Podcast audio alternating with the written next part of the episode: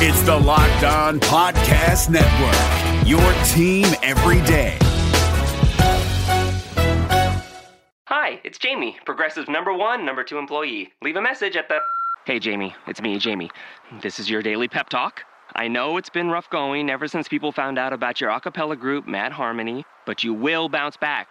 I mean, you're the guy always helping people find coverage options with the Name Your Price tool. It should be you giving me the pep talk. Now get out there, hit that high note, and take Mad Harmony all the way to nationals this year. Sorry, it's pitchy. Progressive Casualty Insurance Company and Affiliates. Price and coverage match limited by state law. You are Locked On Celtics, your daily Celtics podcast, part of the Locked On Podcast Network, your team every day. I'm so hyped right now.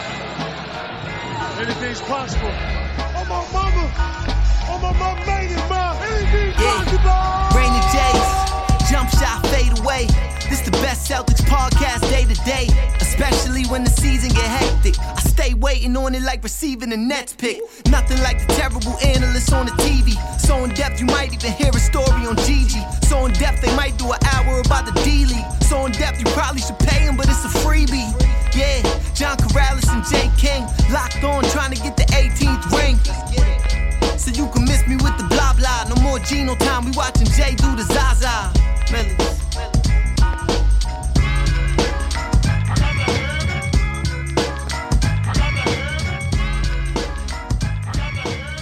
Hello, everyone, and welcome back to the Locked On Celtics podcast with the RaininJs. Today, it's me, your boy, Jay King from Mass Live dot com, here with Sam Jam Packard to recap the Celtics draft and the Celtics' decision not to chase Jimmy Butler as hard as they could have. The Celtics, you know, some of the backup plans that they might have, or obviously – doesn't really seem like the backup plan. Seems like they're seems like they might have another plan up their sleeves rather than Jimmy Butler, because obviously that was weird to let him go without without really trying to get in, into the conversations with Chicago. So first first let's talk about Jayson Tatum, the newest Celtics player, number three pick. And I, I will I will say this, my first impression of Jayson Tatum, seeing him in person, was he's going to need to get stronger.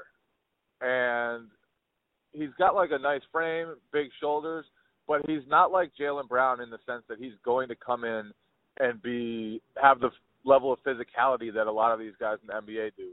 The thing about him that sets him apart is his skill level. And I, I think that's what I'm sure sold the Celtics on him, as, as in addition to the work ethic, the character, all that. But it's the skill level that you look at and makes you kind of say, whoa, like th- this kid's got a chance to be really damn good.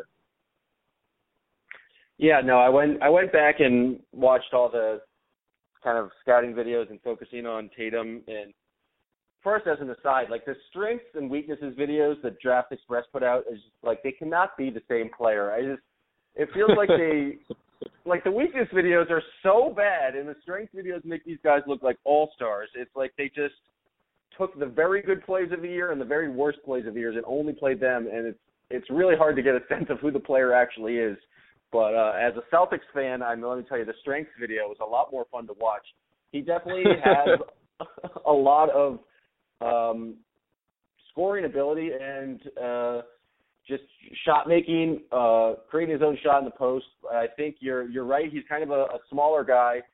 Uh, but his kind of his length and his athleticism and his skill level will be um, it's kind of exactly what the Celtics needed, especially on the second unit, is someone who can kind of create offense on their own. I don't know how much the the game is going to his game of kind of creating from the high post is going to translate into the N B A, um, and I really think it's, so how he's uh, able to shoot from three is going to be a, a huge kind of Um, marker of where he is and how productive he is. But I think his, his shots there, it looks like he has, um, I'm not like a shot doctor, but it looks like his mecha- mechanics are all right. And um, so I think there's a, a high potential for him in the N B A. So I, I like the pick. I don't buy it that Danny Ainge said they would have taken him at number one. Um, that's classic Danny Ainge talk. I still am more sold on Markelle Fultz as a, a better prospect, but it's still – It's, it feels like Tatum's going to be a nice fit, and there's not a lot of pressure for him to come in and right away and immediately perform, because I don't think the minutes are going to be there for him, because if the Celtics do end up signing someone at small forward, they already have Jay Crowder on the roster. They already have um, Jaylen Brown. Uh, it's unclear of where exactly um, he's going to get those minutes, but maybe he ends up playing a lot of small ball four, but uh, who knows? Now, now, seeing him in person for the first time, I, I, I'm a big Duke fan, so I watched a ton of Jayson Tatum uh, even before I started my, my draft prep. So so I, I was kind of familiar with this game. Seeing him in person, though, I wonder if he'll have the physicality to play a small ball four right away. I, I think I think he might be more of a three uh, during his rookie season, and then kind of develop into that as he puts on weight and and and adds adds more muscle. Uh, because really, like, he he's not a super strong guy. He's not a thickly muscled guy. Um, so so seeing him in person, I, I do wonder uh, about his ability to play four right away. What, what what's really interesting about this pick to me is, number one, I think he was the most skilled wing in this draft. And this is a good draft. It was a, a loaded draft. He's he's the guy with the best footwork, the best array of, of of moves. He was one of the best post scorers in all of college basketball last season, which, without being a super, you know, super strong guy. So that that goes to show you what types of, of, of moves he has, the arsenal of things that he can do. Second part of this pick, which is interesting to me, is that he has some like like basketball mindset issues, I think. And And, like, he took too many mid-range jumpers.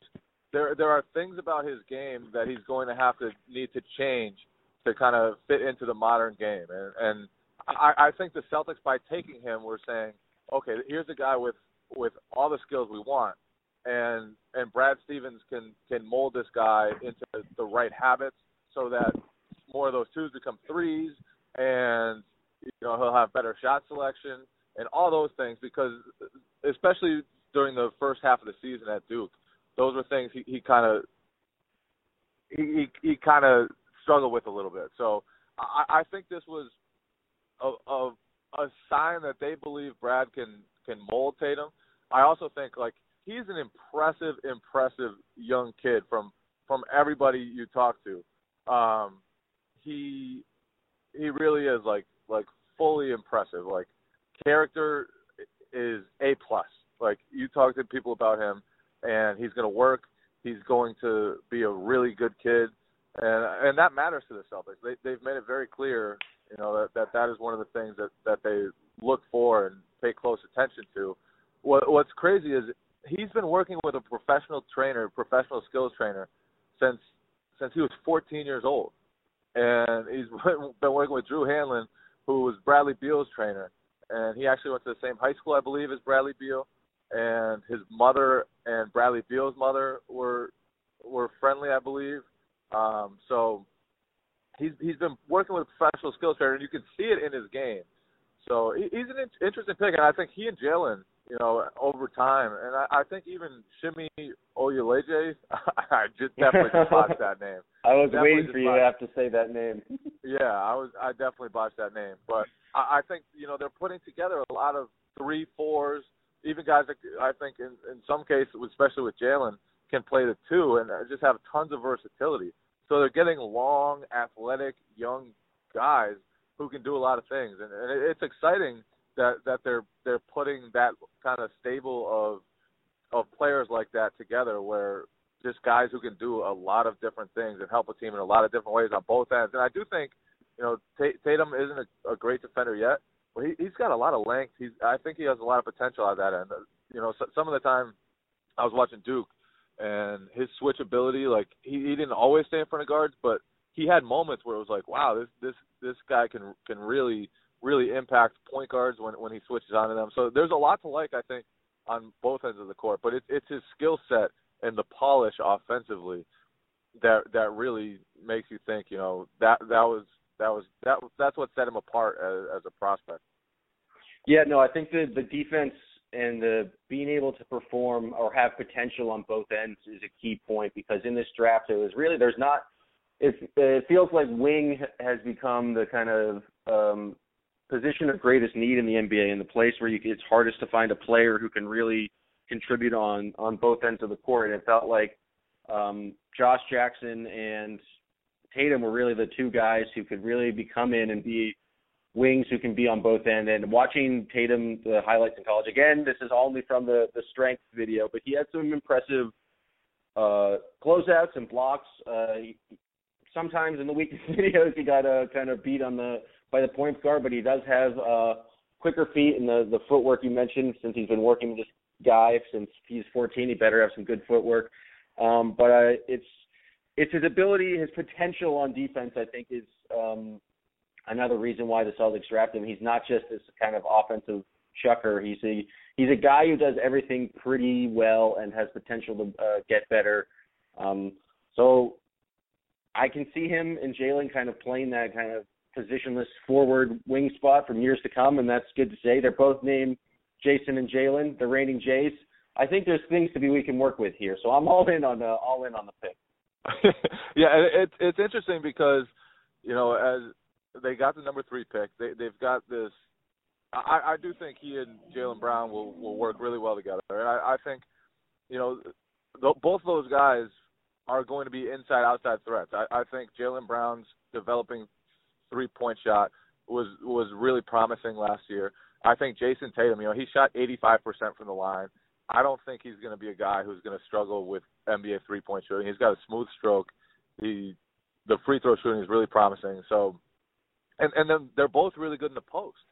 So uh, they're going to be, you know, maybe one day when when Jaylen Brown kind of has more develops more ball skills, they're going to be guys who who can hurt you in the post, who can hit three-pointers, who can just kind of do a little bit of everything and hurt mismatches and hurt hurt, hurt switches. So what, what they're what they're building is, is really cool, and it's they have that underneath like the, the the already established core of guys, which is is is really exciting. And you know, Jayson Tatum, the concerns about him, I think, are He's I, I, he's going to score. Like, he's going to be a a good scorer in the league. The concerns I think about him are, are whether he'll be anything more than a volume scorer, and can he develop a three-point shot? I, I do think there's a lot of promise there and potential.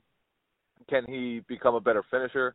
I, I think when he gets more strength, you know, that'll help him. I think he has the length and the, the skill set to to become, you know, a complete scorer, and, and that's what's exciting about him. So. Good pick. It, it was still still a weird draft because, you know, it was it might be it might be known more in the future for what the Celtics didn't do. And obviously they had a chance to, to be number one and take the number one overall pick. And I, I think the the trade to move back to three and pick up another piece, I think if Tatum and Fultz end up becoming comparable players, that trade is going to be a big win because the Celtics are going to get probably a lottery pick either next year or the year after. Now, where you'd get in trouble from the Celtics' perspective is if Markelle Fultz is a monster or Lonzo Ball is a monster and they passed on the chance to draft either of those guys to take Tatum, and let's say he becomes like a, a solid pro and and there's a, a huge gap there. That That's how the Celtics will get in trouble with that trade. I, I still don't know what to think about the trade. Obviously, we haven't seen these guys play a second yet. Celtics, I, I, I'm not sure I buy either that, that they would have drafted Tatum at number one, but I think it's obvious from the trade that they didn't think there was a huge gap and that they think Tatum and Fultz were very comparable prospects and that they were okay with getting a guy who maybe they didn't have number one on their board, but they had two or three. And they were okay with that because they don't think there's a, a huge gap there. And I guess I guess we'll see. But still still a weird draft. And then, then you go to the Jimmy Butler thing where Minnesota, like, they stole him for pretty pretty cheap. I don't want to say it's almost nothing because, you know, the seventh, seventh pick this year and then two lottery picks from the last two drafts or two of the last three drafts. So they gave up a lot of, like, talented young guys. Minnesota did, But you have to think the Celtics could have come in with a, a much better offer if they really wanted Jimmy Butler.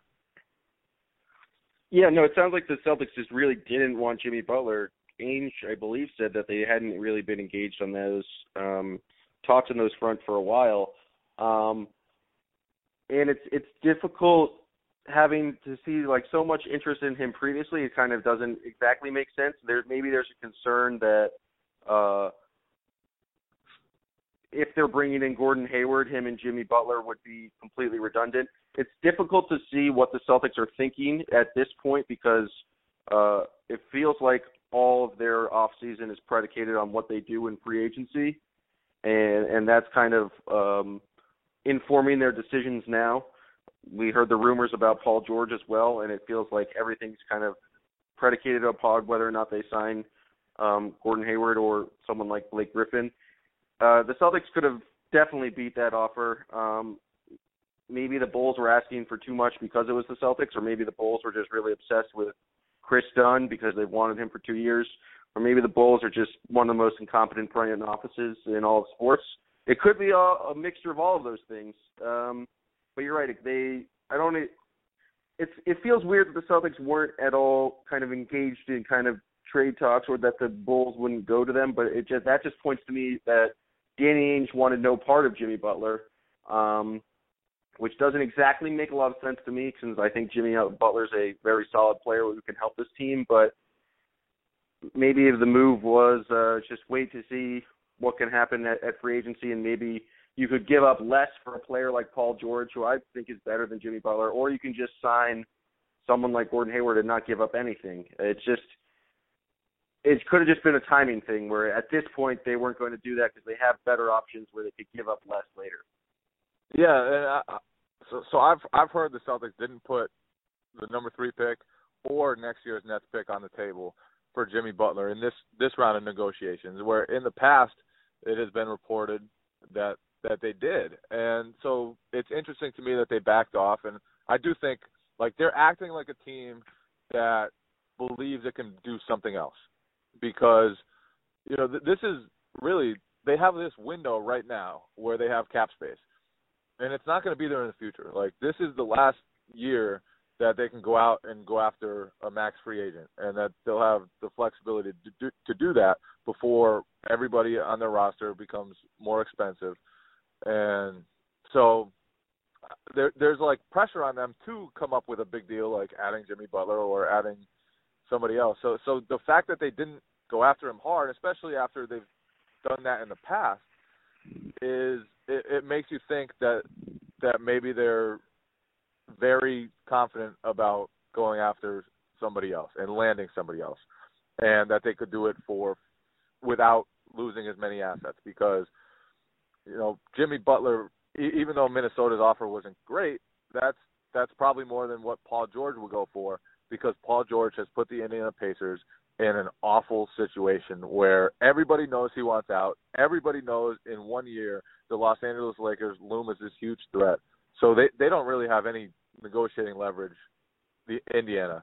So it's possible that the Celtics, you know, have talked to Indiana and believe that they that they can go get Paul George for, you know, two future picks, let's say like the Memphis and the Clippers pick, and like Jay Crowder and Avery Bradley, and or some something like that, you know, and that it would be less than they would have had to give up for Jimmy Butler. And and maybe that's the case, maybe it's not. And then there's all, obviously also Gordon Hayward, Blake Griffin as free agents. And if you get one of those guys, you don't have to give up. I mean, you, you still have to give up some things toward the end of the the roster, because Celtics don't have outright max cap space right now. But it, it's it's a lot easier to stomach getting a guy like that without losing any of your future draft picks if if you can go out and, and get somebody like that. And then keep all these, you know, lottery picks, then it, it would be just a really impressive summer. So I think right now my, my grade on the draft is like incomplete, because we don't know what's coming next. And that's what it should be for every grade of the draft, because there's no way to know what these players are going to turn into. But that's an entirely separate rant. so, so true. So true. And what, what bothers me about the draft, too, is how much groupthink there is. Like, like everyone – believes the same thing about these prospects because everyone just reads Draft Express or like watches Draft Express strengths videos and weaknesses videos, and nobody really formulates their own opinions. There are like three different people who formulate their own opinions in the entire internet, and then everyone else is just kind of copying off them. So we'll see. I, I'm I, it, incomplete from me, and, and I say that while thinking that Tatum's going to be at least a good player, and I say that while thinking, like, there's just got to be something else. And if there's not, then losing Jimmy Butler and doing nothing to get Jimmy Butler just feels really weird to me. If there is something else and you get Hayward or George or both Hayward and George, although that would be like an astronomical price to keep the roster together, if you can get at least one of those guys, then it looks a lot better that you didn't go after Jimmy Butler. If if the Celtics whiff on those guys, and, I mean, they'll still have a really good team next year. They'll still be one of the better teams in the Eastern Conference, but it just feels like a really a missed opportunity if, if they didn't go after Butler when he was there to be had. Like, I, I think if they put the number three pick on the table, he's theirs. Like, right now Jimmy Butler is playing for the Boston Celtics, but they decided against it, and so now we'll see what Danny Ainge has up has next. Yeah, it, the the the latest rumor of trying to get Paul George and Gordon Hayward. I know that it's uh, people have worked it out, and that it's possible for the Celtics to kind of trade for George uh, right after signing Hayward. I just don't think it's something that the Celtics are going to do, because then you're committing so much money to only three players, and then you'd have to either in this world you'd re-sign and or renegotiate and extend Paul George. Oh, then there's this whole Isaiah Thomas person who's going to be coming up a free agency, and you'd basically have one hundred million dollars in um, four contracts, and you'd have a bunch of guys on the rookie scale and they'd be able to work, but it just doesn't seem like something that's feasible. I feel like it's an either-or option, and I'm heavily influenced by uh, the article by Danger Cart, where it feels like there's they have a max cap space where they can either realistically spend that on uh, Gordon Hayward and not really give up that much, or they could try and trade a few pieces and trade Paul George into that cap space without really having to give up as much um, in terms of salary. But it feels like those are the two uh, options that make more sense. You don't really want to have to give up picks or rotation players. So I think that it's It's an either-or um, scenario, and for me, I think Paul George would be a better player. Um, I think he is a better player than Gordon Hayward, but the whole question of whether or not you can get him to re- renegotiate makes things kind of more problematic, because you, I think it would be a, a, a hell of a fun season if you bring in Paul George for one year. Uh, his ability to do everything that Paul George does, but including just like defend LeBron James, would make things in the East a lot more interesting. Um So I guess in order of preference, I would say trade for George and to renegotiate and extend, then sign Hayward, and then tr- uh, would be just trade for George for a rental. But giving all those options, it feels like things are going to get very interesting right around July first with seeing in which direction the um, the Celtics go, because it, it sounds like, and if we trust the reporting of a friend of the program, Adam Kaufman, um, it sounds like they already have a kind of the structure of a deal in place Um for George, if, and it's all these contingencies based on what happens in free agency. And even though the Celtics are operating as if a team that's very confident they're going to sign Gordon Hayward, you never know with these type of things, and I still think there's a pretty good chance that he goes back to Utah. So it's good that they have this contingency plan in place, but um, you're right. They're operating like a team that's very confident they can add a star uh, on July first. Yeah, and without giving up as much as they would have for Butler is, I, I think, the, the key part of that, because, you know, Jimmy Butler's a really good player. Jimmy Butler was probably top ten or top twelve player in the league this year. He had a better year than Paul George. I think he had a better year than Gordon Hayward. Like, he had a really great year. He plays two ways. He's tough. He works hard. It, it's it's tough to pass on a guy like that unless you think you have another alternative that won't cost you as much as it would have to take in Jimmy Butler. One thing about the renegotiate and extend possibility that people have floated on Twitter with Paul George, the Celtics have to be really careful with that, I think, because if you do that and you use that cap space to renegotiate Paul George instead of Isaiah Thomas, who's already on the roster and who is also up for renegotiation and extension, he could be pissed off.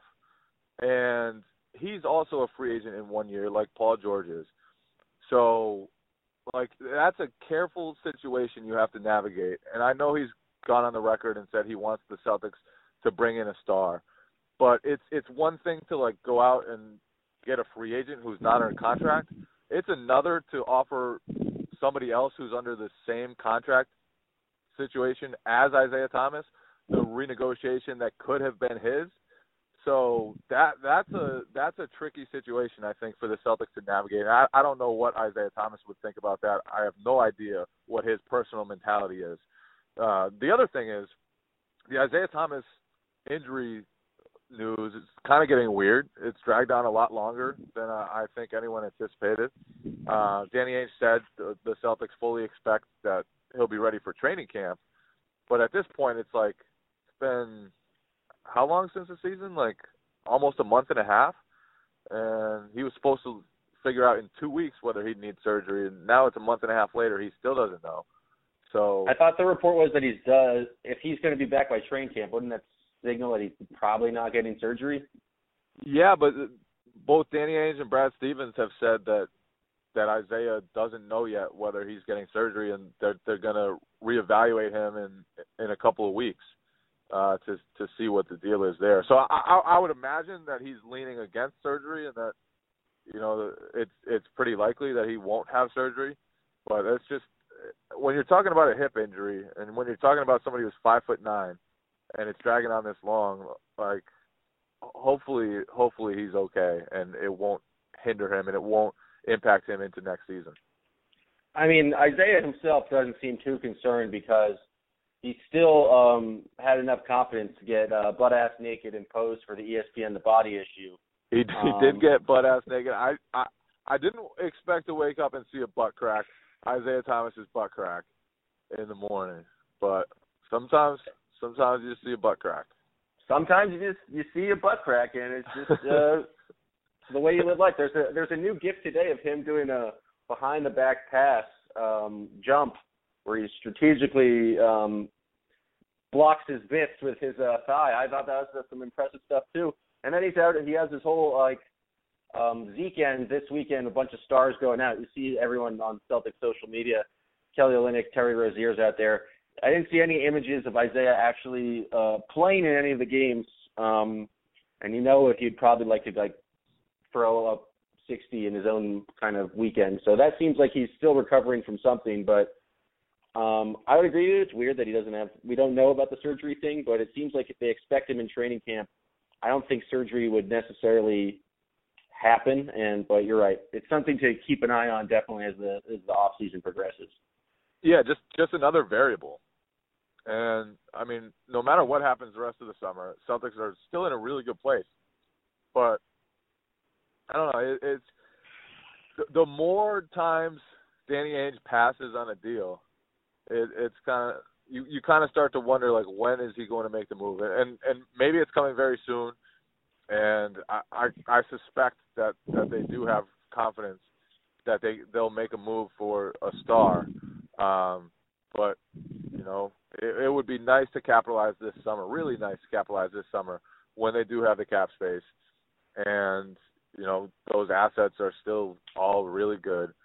So, it would be nice, and it would be crazy. It would be totally insane to be able to add Gordon Hayward to this core and not have to lose much to the core. Or it'd be totally insane to be able to trade for Paul George without losing like any of your lottery picks and having that extra star aboard and still having all the, the future lottery picks, whether it's Brooklyn or from L A, Sacramento, Philly, the that one. That will either come next year or the year after. So they're in a position right now where it's possible they could pick up another star player and still have all of these draft picks and, and get, you know, take take another step forward without touching all of their assets. So they're, they're still in a great position, and especially if they can get, like you said, Hayward or George or or Griffin. Griff, Griffin's another guy that, that they could potentially go after. So we'll see. again, incomplete. Incomplete, man. Incomplete. We got Jay Crowder pissed off on Twitter. People are brutal to Jay Crowder on Twitter, man. It directly to him. Like, I've seen it, like, in the Celtics Twitter just talking about, like, potential trades and stuff like that. But then there's just other people who are, like, adding him. Who's like, get the fuck out of town, Jay. Pack your bags. It's very aggressive. Uh, and it's like they – it's almost like people on the internet are just kind of operating and now don't understand that their words have some sort of consequence, and they're, like, much more free to say things they wouldn't say in, in public. It's yeah, like so, a weird world. yeah, so he he was liking a lot of tweets saying he should get traded or that the Celtics should do something with him or that he was just not good at basketball. And it's crazy because he is a valuable player. He's a two-way player. Plays defense, shoots, hits threes. Like, he's a tough player who emerged for the Celtics. The type of guy, like, Celtics fans should really appreciate because of how hard he works and how how, how much he's done to to emerge as a starting caliber player. But people people are brutal to him, saying that sh- sh- Shimmy's the obvious Jay Crowder replacement. Semi Ojeleye, Oy- Oy- whatever his name is, man. That, oh, no, we're, we're going to have to have you say Semi's name for every single podcast. It's actually Shimmy. I know it is Shimmy. It's Shimmy. Shimmy. Yeah, he, he was named after Antoine Walker. that, that's a joke for you people out there, a very bad joke. Um, but, yeah, Shimmy, Shimmy's another guy to be excited about, I think. Shimmy, Shimmy for a second-round pick really, I believe, adds value to the Celtics. He, he's an intriguing second rounder because I, I think he can play small ball four. He can play the three. He's got a forty-two inch vertical. He's six foot six with a six nine wingspan, and he's two hundred forty something pounds. Like, just a huge, enormous guy who can move. So I, I'm on the Shimmy train. Anytime they can draft a guy who's built like a defensive end in football, who can jump forty-two inches in the air, I think you got to do it. To get in the second round, I'm excited. The Celtics Summer League roster is um, panning out. It should look uh, – should be a lot of fun. That's, the big if here is if Ante Zizic can get his visa issues worked out because uh, so, so that could be no very disappointing. Issue. There is no visa issue. So that was funny because Danny Ainge said there was a visa issue. And then two seconds later, Mike Zarren was like, there is no visa issue. I don't know what Danny was thinking about, but there is no visa issue. And so Danny was just mistaken or or whatever. He, he Zarren said that um, Austin Ainge even texted him to see if there was a visa issue, and there just isn't. So that that's funny. It, it sounds like Zizic will likely play for the Celtics, although he, he is under contract overseas, so they have to they have to work some things out with that. Uh, but it does sound like, like he will likely play for the Celtics Summer League roster. Um, and then the, I feel a little bad, though, for Abdul Nader because Abdul Nader played great in the, the D-League. He was the D-League Rookie of the Year. He waited his time. Like, he could have could have made more money, could have gone somewhere else. Played for the Maine Red Claws, had a great season, and now he's going to go into Summer League with, you know, Jayson Tatum and Semi Ojeleye, whatever, and and Jaylen Brown, Brown and, like, just all types of wings who the Celtics are going to want to play a, a lot of minutes. And then poor Nader, like, it, it might be uh, t- tougher for him to get minutes than he probably anticipated with, with all the wings that the Celtics have amassed. You know, he's just going to have to come back and prove it in Summer League. That's why. That's what you want in your Summer League roster, some healthy competition on that at the wing position. And I'm just saying that as uh, someone who's already bought my tickets to Vegas and plan on watching a lot of uh, a lot of this, you know, fifteenth player on the roster competition. I think it's going to be exciting stuff. Sh- Shimmy and Jaylen could be like the Bash Brothers of Summer League. Like, those are two big, strong wings and athletic wings. They could have a fun Summer League team, man.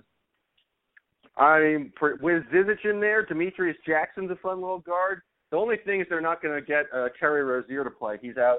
And Summer League Terry Rozier, we know, is fantastic. Uh, but he's feels like he's graduated uh, to beyond yeah. Summer League. R I P Summer League Terry Rozier. It was it was a good run. It was a great run. Well, he, he basically evolved into playoff Terry Rozier, um, and I, I'll take that trade any day of the week. Yeah, it's too bad Gershon Yabusele will not be healthy too. He, uh, although apparently he is ahead of schedule, slightly ahead of schedule, in his recovery from uh, surgery to remove bone spurs from his feet or ankles, one of the one or the other. So, good, good news on Yabu. He's he, he'll be back strong, and yeah, Summer League should be fun. I, I'm I'm really excited. I I get way too excited for Summer League because like this this time of year is the worst time of year where there's no basketball to watch anywhere. And I know the Big Three is going to be on T V tomorrow on tape delay, but I don't want to watch totally washed up guys. I want to watch young guys with a little bit of potential and all types of question marks. That's what I want to see. I want to see Summer League. I'm I'm ready to watch real basketball again, even if it's not even real basketball, even if it's Summer League basketball. I'm in. I need it. I need it in my life. So I don't want to watch um, White Chocolate like hurt himself. I want to watch stars of yesteryear, so not even stars, average players from yesteryear hurt their hip and just get injury after injury in the Big Three. I'm I'm out on the Big Three already. It just uh, I I was never that sold on the idea. I mean, maybe if it was a uh, White Chocolate in his prime, but I just don't want to see old guys get hurt. That's no fun. I kind of like seeing old guys get hurt, man. Because then it makes me feel okay. Because every time I play these days, I hurt my knee. And I can, I can barely walk for like two days afterwards. I just have to limp everywhere. So so when, when Jason Williams goes out and he, it's the same thing for him, or when Corey Maggette goes out there and it's the same thing for him, I, I can talk myself into feeling like a professional athlete.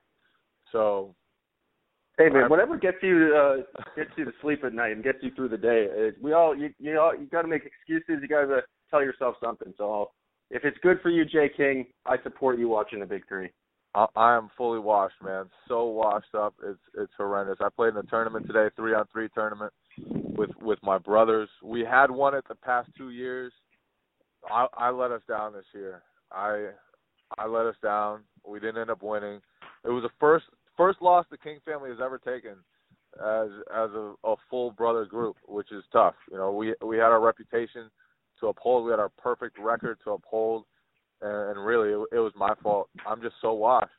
I used to be a difference maker in the right way, and now I'm a difference maker in all the wrong ways. So, sorry, sorry, sorry to my brothers. If they listen to this, I just want them to know I, I'm deeply sorry for my performance today. It, it was it was embarrassing. That's tough. That's tough to hear. But uh, hopefully, you can you can rebound. I don't know. You are pretty washed, so I don't know how it improved from this point. I would still get buckets on you, though. I would still oh. get buckets on you. we got we got to do a, a two on two tournament, or we we got to do some some sort of game with the the RaininJs podcast host, and and bring on bring on some challengers. See see if That'll Bobby Manning wants to mount a mount a challenge. Oh, Bobby Manning's not even in the conversation. You you got he never played basketball in his life. uh, yeah, we we we should, we should figure that out. But that that's it. That's a good place to end. We're we're, we're starting to ramble about our washed upness. Oh, there's uh, one we, more thing I wanted to talk about. Was oh, the, we got uh, one was, more. We got one more. Was Josh Jackson making the Celtics brass fly all the way to Sacramento and canceling the workout mid-flight? Some rumblings out there that's basically like the Suns asked him to do it or made him do it, maybe a little salty over the Isaiah Thomas trade, but just uh, not a not like a real professional move there from Josh Jackson. But then I thought it was funny that I think Danny Ainge was talking about it, and he's saying, I was in town with uh, Brad Stevens and Mike Zarren and in Sacramento. There was no way we were going to have an exciting evening. Uh, I, I couldn't yeah. agree more. As someone who's been to Sacramento, let me tell you, not much going on downtown. I know they just opened up a new arena. I was I was there before the new arena opened up. But Sacramento, kind of a ghost town. Uh, I went to a bar there, and they had a, a a mermaid swimming above the bar in a pool. That was pretty much uh, the highlight of the trip. Hold on. You you saw a mermaid swimming above a bar, and you're disappointed? I'm going to. It wasn't like the coolest mermaid. Pop merman.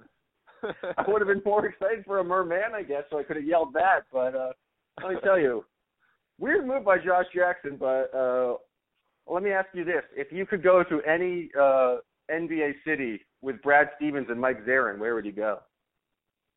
Uh, I'm a I'm a big. So give me warm weather most of the time, but I, I like like laid back cities. Like I, I'm a big Indianapolis guy. Um. I'm oh, if big, you go to Indianapolis with Brad Stevens, you'll be you'll dine like a king. Yeah, that that is true. That would be another perk. I didn't even think about that. Uh, Chicago's a nice nice place to go. Miami, just because it's warm. Although Miami's too much for me, man. I, I can't deal with that lifestyle. I don't think you, Brad Stevens, and uh, Mike Zarren are getting into the clubs uh, if you're going to Miami. I don't know. Brad might be a wild man. Brad might be a wild man. But, yeah, that, that that Josh Jackson thing, was it was weird, man. Like, apparently that was the first time the Celtics guys had ever flown cross-country for a workout just to have it canceled. And, yeah, maybe the Suns, like, promised him that they'd take him at four, and it was a better situation than Boston because Boston doesn't have a lot of opportunity for him minutes wise. Who knows? Who knows? Who knows what the driver was behind, behind that? Normally, that's that's all due to the agent, so it's, it's tough to blame a kid for that. But Ainge Ainge was definitely pissed about that. Ainge, Ainge was very irritated that he flew to Sacramento and didn't even get to meet Josh Jackson. Like they weren't even allowed to talk to him. They tried to get breakfast with him the next morning, and and were declined. So he wouldn't work out. He wouldn't see them. Nothing. So may, maybe it was the Suns. Maybe Ryan McDonough pulling a fast one on his old boss. But, yeah. I feel like we, Josh we, Jackson's on the enemies list, like uh, Steve Buscemi in um, Billy Madison. Like, he's on the uh, guys to kill later list. Man, I'm glad I called that guy. yeah, he uh, he will be – certainly someone that Ainge probably wants to defeat. Although Ainge, Ainge said he likes Josh Jackson as, as a person, or from everything he's heard, he, he thinks Josh Jackson's a really good kid. And a lot of a lot of it is just agent driven, and the the, the, the players don't really have too much say in it. So definitely a poorly handled situation, but it, it's tough to blame Josh Jackson.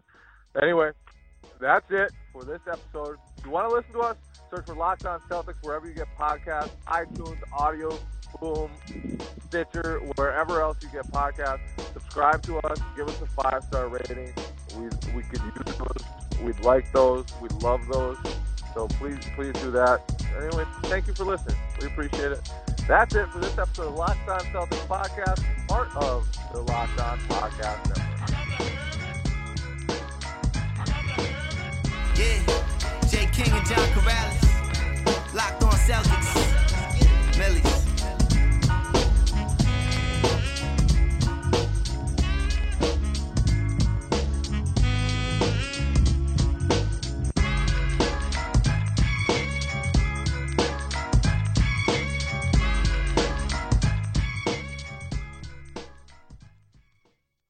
Napa know-how. It takes a lot to get excited about a bag, but most bags can't save you twenty percent on auto parts. That's twenty percent off headlamps, twenty percent off oil filters, twenty percent off virtually anything you can fit inside the ninety-nine cent Napa reusable bag. So tell your buddies, there's a bag they just have to check out. Quality parts, helpful people. That's Napa know-how. Napa know-how. At participating Napa Auto Parts stores while supplies last. Minimum three items. Exclusions apply. Offer ends ten thirty-one seventeen. Rejecting the Screen has been retweeted by Kobe, Dame Lillard, and Vince Carter. So it's fair to say you should give it a shot. I'm Noah Kozlov. And I'm Adam Stanko. Rejecting the Screen hits your feed every Tuesday and Thursday. On Tuesday, we talk hoops and a little bit of life. On Thursday, we go I S O with a guest. Stories from anyone and everyone who has touched the N B A with tales we promise you've never heard before. Find Rejecting the Screen right now wherever you get podcasts, and hit that subscribe button.